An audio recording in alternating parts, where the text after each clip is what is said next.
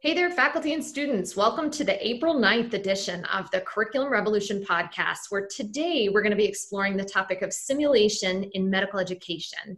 And I'm lucky enough to be joined today by a group of simulation educators and student leaders at UMass Medical. So I'm going to start by asking the group to introduce themselves, and perhaps we'll start with you, Trenton.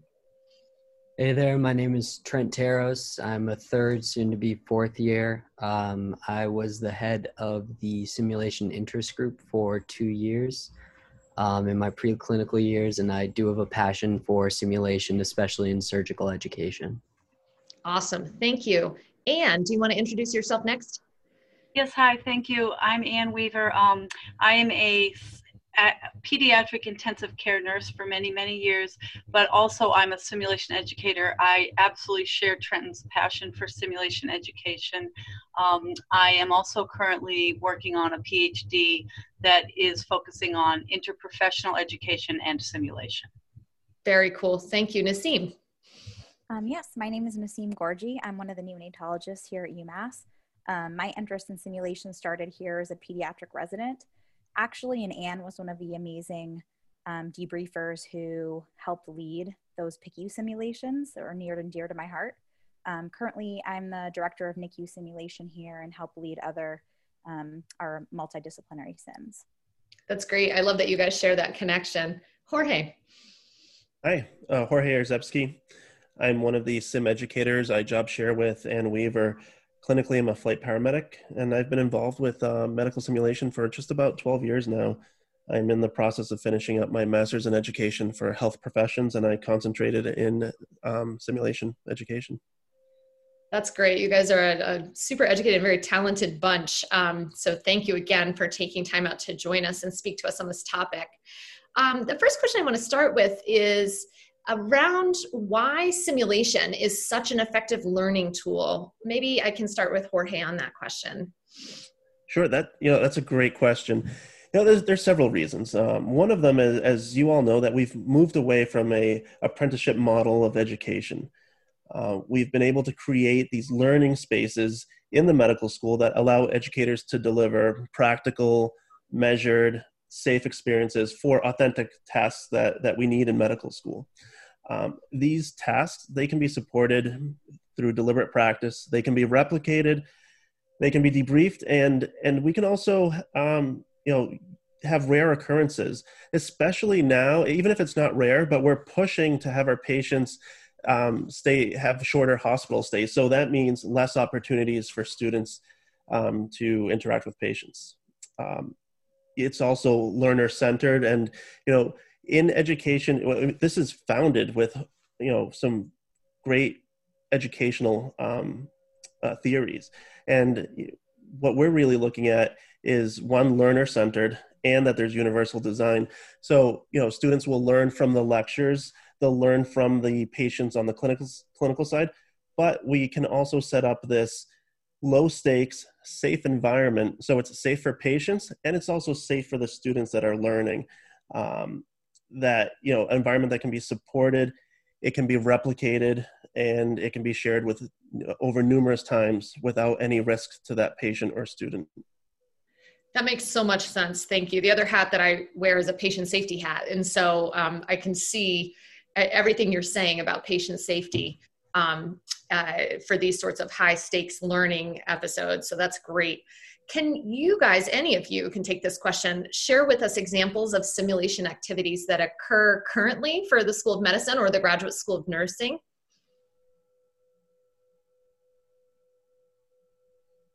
So I can speak on this a little bit. Perfect. I can't speak on the School of Nursing. However, for the School of Medicine, we've quite a few simulation activities that are already kind of integrated into the curriculum. Our anatomy class first year, especially, it's DSF is what it is designated, has simulation for multiple units, respiratory, cardiac, the MSK units. I believe actually since I took those classes a couple of years ago, I think they've added simulation units for GI and maybe renal as well. And additionally, I mean, simulation is peppered in all over our curriculum. In terms of third year, a lot of the skills that are really crucially important, lumbar punctures, ABGs, things of that nature. You know, nobody wants to do their first one on a patient, and frankly, no patient wants to be somebody's first lumbar puncture. So that's also a place where, in our curriculum at least, simulation definitely shines. That's great. Ann, this question is for you. I'm starting to realize just how diverse simulation education is. Can you speak to the categories or types of simulation education that are out there? Oh yeah, I could speak on that for several hours, so I will try to be brief. We have everything from what we call human patient simulators, which can be very high-tech or very low-tech, and they can mimic a human person with heartbeat and lung sounds and bowel sounds, pulses. They can cry, they can sweat, they can vomit. They can make noises. They can also be the less technical ones that can just be task trainers, which is possibly just an airway head or an IV arm. Maybe they could be pelvic trainers or trainers to do LPs. As Trenton was saying, no one wants to do that first on a live person.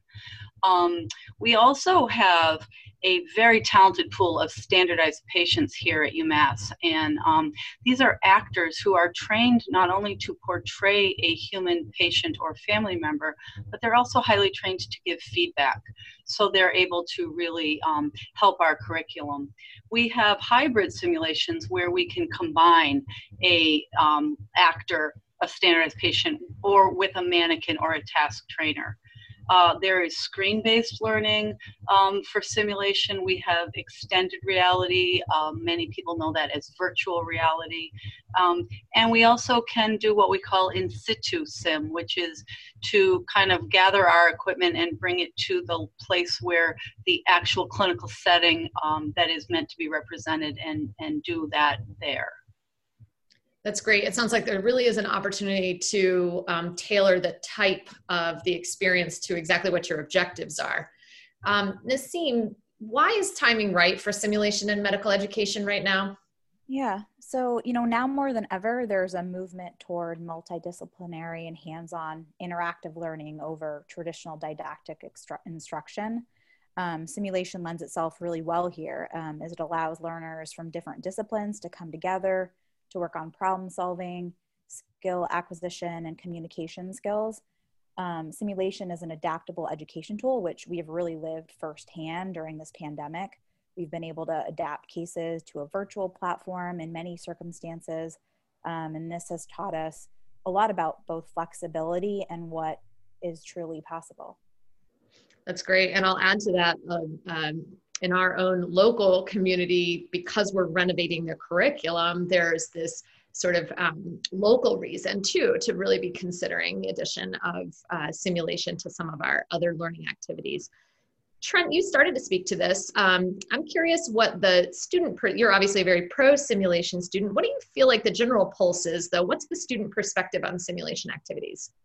It's a great question. I think in general, everyone loves simulations. You know, I very, very rarely, exceedingly rarely, almost never have ever heard anything but absolute positive feedback for simulations that we've done at iCells. Especially students in the preclinical years, you know, we come here and we're so much in our heads, it's so cerebral, we're learning so much. And, you know, we all understand that's the nature of medicine, it's the nature of medical school. You know, you need a really good basis to become a great clinician, but you also need other skills, and you need skills that need to be taught by hand. And I think preclinical students especially just yearn for that experience. So for your first 2 years of medical school, I mean, simulation is, you know, people look forward to it. Like it'll be circled on people's calendars for a couple of weeks sort of thing. That's very cool. Is there a particular simulation experience that you participated in at some point that was particularly effective or that you enjoyed, a favorite? So I'm a little biased here, but I actually hosted and organized our scrub training curriculum. It's close to 2 years ago now, but you know, for my money, that one was fantastic. I thought we had a really good mix of kind of, you know, a hybrid simulation where we did have a mannequin functioning as the patient. And iCells is equipped with, you know, essentially a full surgical suite. And so it was really high fidelity. And we wrote a paper about it that we were able to present at the AAMC's national conference a couple of years ago. It was received really, really well. And it was excellent because it was entirely student run for students. And I think it taught a really practical and made something that's not approachable, i.e. scrubbing in, very approachable for students. And was it the content, what it sounds like, that it was a simulation experience around scrub technique? Yep, you're absolutely correct. Scrub technique, you know, it was scrub technique and then even a little bit more because it was, you know, how you actually scrub in and then gowning and then kind of OR etiquette, what to do, what not to do. It was fairly all inclusive. And, you know, everyone gets yelled at in some capacity third year, but I think UMass students do a good job of compared to my other friends in medical school, not having these crazy horror stories. I was just thinking that it would have saved me a lot of embarrassment in my third year surgery rotation if I had had some scrub training ahead of time. So yeah, we thought similarly, and it sounds like it worked out for us. Yeah, that's great. How about for the faculty on the podcast today, is there a specific simulation experience that maybe you either participated in as a learner or facilitated as a faculty person that you felt was particularly effective or just fun? Yeah, I can talk a little bit about that. Great. So I think for me, participating in a bunch of the NICU simulations, some of the most fun and effective sims have been the ones where the learners identify their own knowledge gaps, and it prompts this amazing discussion between them, where they, you know, come to these conclusions and you know, talked about teaching points that I hadn't even planned on. Yeah, there's something so powerful about realizing your own knowledge gap rather than having somebody else point it out to you. Anyone else? I think it's like that aha moment. And, yeah. And when the learner has it themselves, it's a very gratifying moment for a simulation educator. I just want to add to what Trent was saying about how students love simulation. I think there's such a mix of emotion in terms of wanting to do well, but being a little bit nervous that they're being watched or that they won't do well.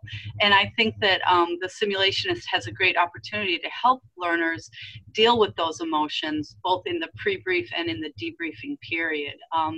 One of my most memorable sims was when one of the learners said in the pre-brief, "I hope I make a really big mistake because that way I know I'll never make that mistake in the real life, in the real world."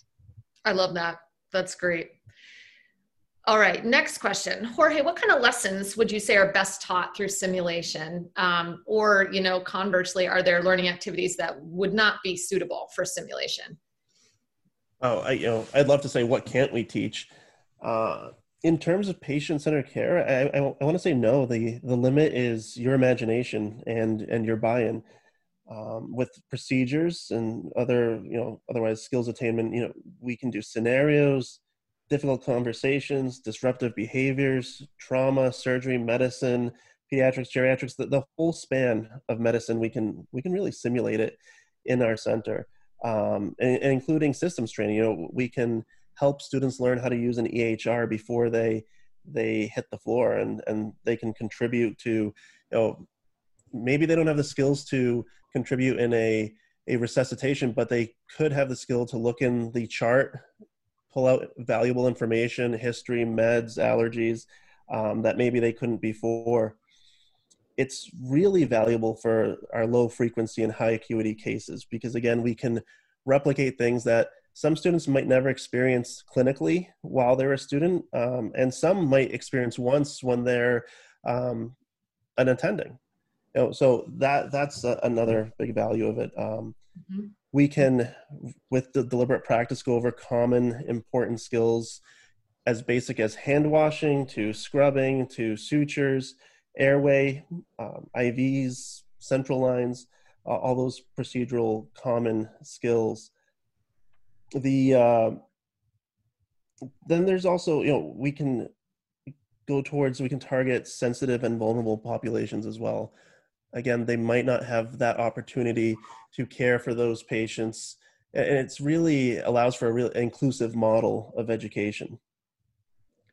Great, thank you. So Naseem, one of the challenges I hear about, particularly, as our class sizes gradually increase, the large number of students and the fact that simulation is really best taught in small groups. How is this, or how can this be addressed at our institution? Sure. So definitely keeping groups small allows learners to participate more effectively. In my experience, group sizes are often dictated by the number of instructors who are available. I think this can be addressed by training enough faculty to serve as debriefers and facilitators. UMass Medical School can offer faculty development sessions to those interested in serving as debriefers, and these sessions can give people a framework and tool set on how to debrief.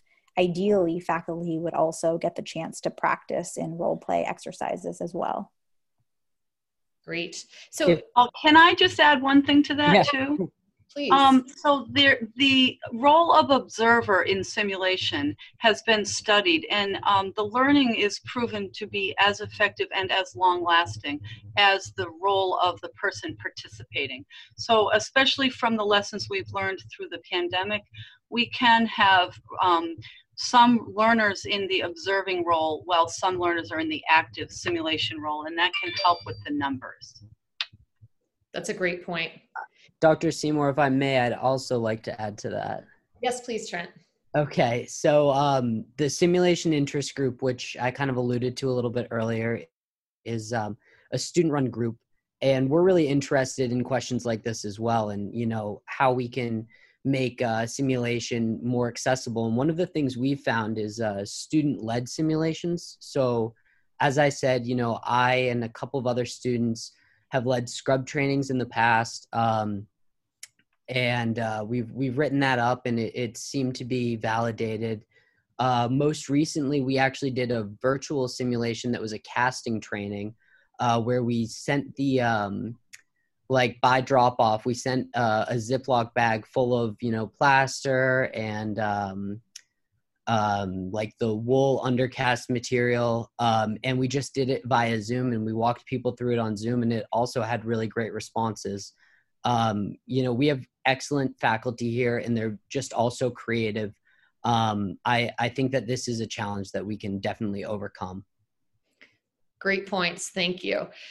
So is iCells capable, do you think, of handling an influx in the amount of simulation activities that we're hoping to bring along with our curriculum renovation project? What do you guys think? Absolutely. Where we've been operating on a model of growth, we've undergone a recent team restructuring to support the increased demand, and we've adapted to welcome the larger class sizes, but also we're looking at integrating more faculty, as Naseem talked about, training up that faculty to reach the larger number of students, and if that includes expanding our hours and offering some evening simulation opportunities, I mean, we're open to it, and we will meet that demand. That's great. So I think after hearing this podcast, you're going to have a lot of interested faculty. So my next and last question for you guys is really a practical one. How can faculty, maybe that don't have much experience with simulation or designing simulation activities, how can they get started? Are there people they can work with to develop an activity to go from idea to the actual simulation exercise? And at what point in that process should they be reaching out to iCells? Yeah, I'll take that question. Thank you. Jorge and I are absolutely available to work with people to help develop simulations, and to reach out to us as soon as you want to start it, because it takes a long time to develop an excellent simulation. We definitely have an iCells website where you can start the process, and that would involve putting in for a request, and then Jorge and I can contact the person interested in writing up the simulation. The simulation would start with learning objectives, and based on those learning objectives, we can decide what type of simulators we need to include, what size the group needs to be for optimal learning. And we definitely want to be involved in that process right away. But, and I say it takes time because part of the development process is to do some dry runs and test it out to make sure it's going to be an excellent learning opportunity for our students. That's great. Thanks, Ann. So I've learned a bunch from you guys in this short 15 minutes. I've learned that simulation is a great patient safety strategy in medical education. It provides hands-on learning that is really favored by the students. It can address some of those low frequency learning events or medical events that are very high stakes. I've learned that it's high value for both the observer and the participant, and that iCells really is willing and excited to work with faculty no matter how little experience faculty have in designing simulation activities. Anything else you want to add for the podcast audience before we close? Well, we covered a lot. I really, really appreciate you guys taking some time out of your afternoon to share your expertise and knowledge about simulation and medical education with us. Thank you so much. Thank you. Thank you. Thanks for having us.